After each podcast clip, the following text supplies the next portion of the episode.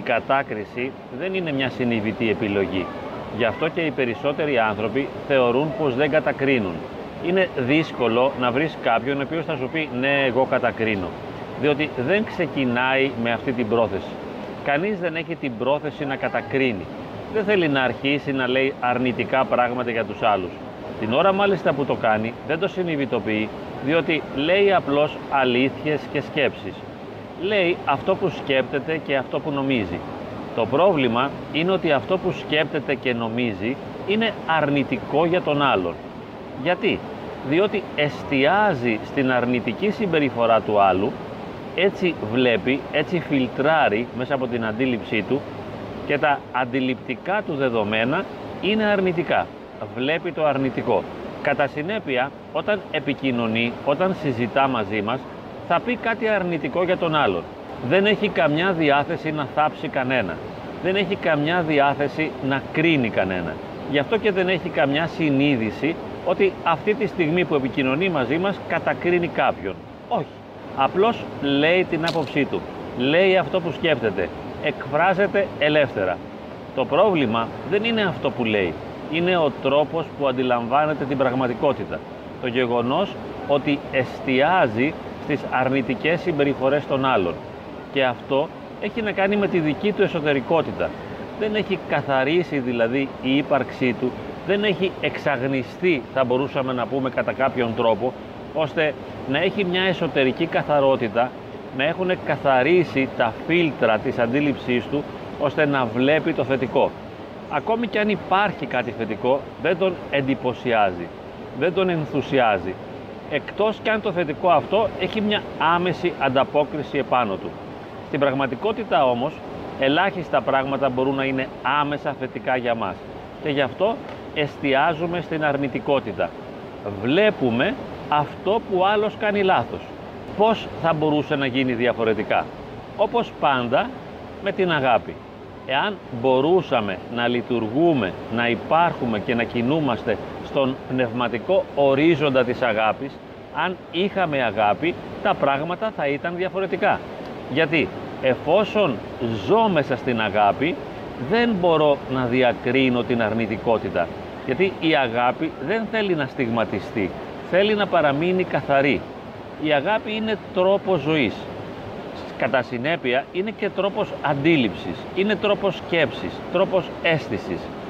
Βλέπω τον κόσμο μέσα από την αγάπη. Γίνομαι κατά χάριν αγάπη εγώ ο ίδιος μέσα από μια προσωπική σχέση με τον Θεό και έτσι η ύπαρξή μου γλυκαίνεται. Γίνομαι ένας γλυκής άνθρωπος, ένας άνθρωπος με πραότητα, με απλότητα και με καθαρότητα και δεν μπορώ να δω το αρνητικό, δεν εστιάζω σε αυτό. Όπως για παράδειγμα τώρα το ποταμάκι που βλέπουμε εδώ πίσω μου είναι καθαρό. Εάν το φτύσεις δεν θα λερωθεί. Το σάλιο σου θα διαλυθεί μέσα στο νερό και θα εξαφανιστεί. Έτσι και εσύ αν είσαι μια πηγή καθαρού νερού, αν είσαι ένα ποτάμι καθαρό, δεν μπορείς να λερωθείς. Και αυτό το βρώμικο που θα πέσει μέσα σου γρήγορα θα φύγει. Καλούμαστε να είμαστε ένα τέτοιο ποτάμι.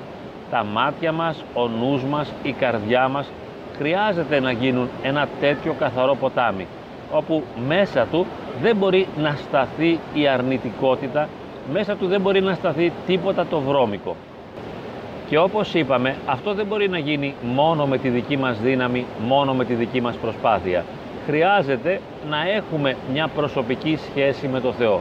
Εάν δεν έχουμε σχέση με το Θεό, εάν δεν έχουμε αναφορά στο Θεό, πώς θα μπορέσουμε να καθαρίσουμε και να ησυχάσουμε; Πώς θα διαλευκάνουμε τον εαυτό μας; Πώς θα φωτίσουμε τον εαυτό, πώς θα τον καθαρίσουμε. Δεν θα μπορέσουμε να καθαρίσουμε αυτό που είμαστε. Θα είμαστε εμείς κάτι βρώμικο και θα μας έλκει το βρώμικο. Ή θα βλέπουμε το βρώμικο μέσα μας και δεν θα μπορούμε να ξέρουμε από πού μας ήρθε. Είναι δικό μας ή του αλουνού. Και το πιο εύκολο είναι να πούμε ότι το βρώμικο είναι του αλουνού. Βλέπουμε τη βρωμιά και την αποδίδουμε κάπου αλλού. Έτσι λοιπόν η κατάκριση δεν είναι επιλογή. Και γι' αυτό θα έλεγα πως κανείς δεν φταίει που κατακρίνει. Μιλάει αρνητικά για τους άλλους, δεν φταίει. Το πρόβλημα είναι ότι δεν έχει προχωρήσει υπαρξιακά και δεν έχει καθαρότητα καρδιάς καθαρότητα ψυχής και καθαρότητα νου. Η δουλειά μας χρειάζεται να γίνει σε αυτό το επίπεδο. Να είμαστε προσεκτικοί ώστε να καθαρίσουμε την ύπαρξή μας. Εάν καθαρίσουμε την ύπαρξή μας, τότε δεν θα μιλάμε αρνητικά για τους άλλους. Ακόμη και αν ο άλλος κάνει κάτι κακό, δεν θα το αντιλαμβανόμαστε. Δεν θα μας ενδιαφέρει, δεν θα μας αγγίζει, δεν θα μας προσβάλλει. Εάν μάλιστα γίνουμε πλήρως αγάπη, εάν καθαρίσουμε εντελώς τα φίλτρα μας, τότε δεν θα ενοχλούμαστε καν από τις αρνητικές συμπεριφορές των άλλων. Όχι μόνο δεν θα τους κατακρίνουμε, αλλά δεν θα μπορούν να μας πληγώσουν. Αυτό όμως είναι ένα ανώτερο επίπεδο. Εμείς νομίζω σε μια πρώτη φάση είναι καλό να συνειδητοποιήσουμε τι συμβαίνει. Ότι δηλαδή δεν φταίει κανείς, οι άνθρωποι δεν έχουν αρνητικά κίνητρα, δεν θέλουν να βλάψουν κανένα, αλλά και εμείς οι ίδιοι δεν θέλουμε να βλάψουμε κανέναν. Έτσι λοιπόν κατακρίνουμε, μιλάμε αρνητικά για τους άλλους χωρίς να το καταλαβαίνουμε, δεν πειράζει, δεν είναι εκεί το πρόβλημά μας, δεν εστιάζουμε σε αυτό, αλλά θέλουμε από εδώ και πέρα να ξεκινήσουμε μία πορεία καθάρσεως. Θέλουμε στο βαθμό που μας είναι δυνατόν να καθαρίσουμε το νου και την καρδιά ώστε όπως είπαμε να μην βλέπουμε το αρνητικό, να μην εστιάζουμε στο αρνητικό και μετά δεν θα μιλάμε γι' αυτό και θα είναι πολύ ωραία όταν θα πάψουμε να μιλάμε για κάτι αρνητικό. Θα μιλάμε μόνο για θετικά πράγματα γιατί αυτά θα μας αγγίζουν, αυτά θα συνειδητοποιούμε, αυτά θα καταλαβαίνουμε και μόνο αυτά θα υπάρχουν για μας. Να λοιπόν μια πρόγευση παραδείσου. Παράδεισος είναι να έχω καθαρό μυαλό, καθαρή ψυχή, καθαρή καρδιά και να μην ζω στη σφαίρα της αρνητικότητας. Όταν πάψει να υπάρχει κάτι αρνητικό για μένα, γιατί αν δεν το αντιλαμβάνομαι και δεν το βιώνω δεν υπάρχει για μένα, τότε ήδη ζω στον παράδεισο. Αυτή είναι η κλίση, αυτή είναι η σωτηρία, αυτή είναι η κάθαρση. Δεν εστιάζω λοιπόν στο αρνητικό, ούτε στο γεγονός ότι κατακρίνω. Είτε το συνειδητοποιώ είτε όχι. Δεν έχει σημασία αυτό. Απλώς ξεπλένω και καθαρίζω τον εαυτό μου και γίνομαι ένα καθαρό ποτάμι. Μια δροσερή πηγή που ποτίζει το διψασμένο κόσμο.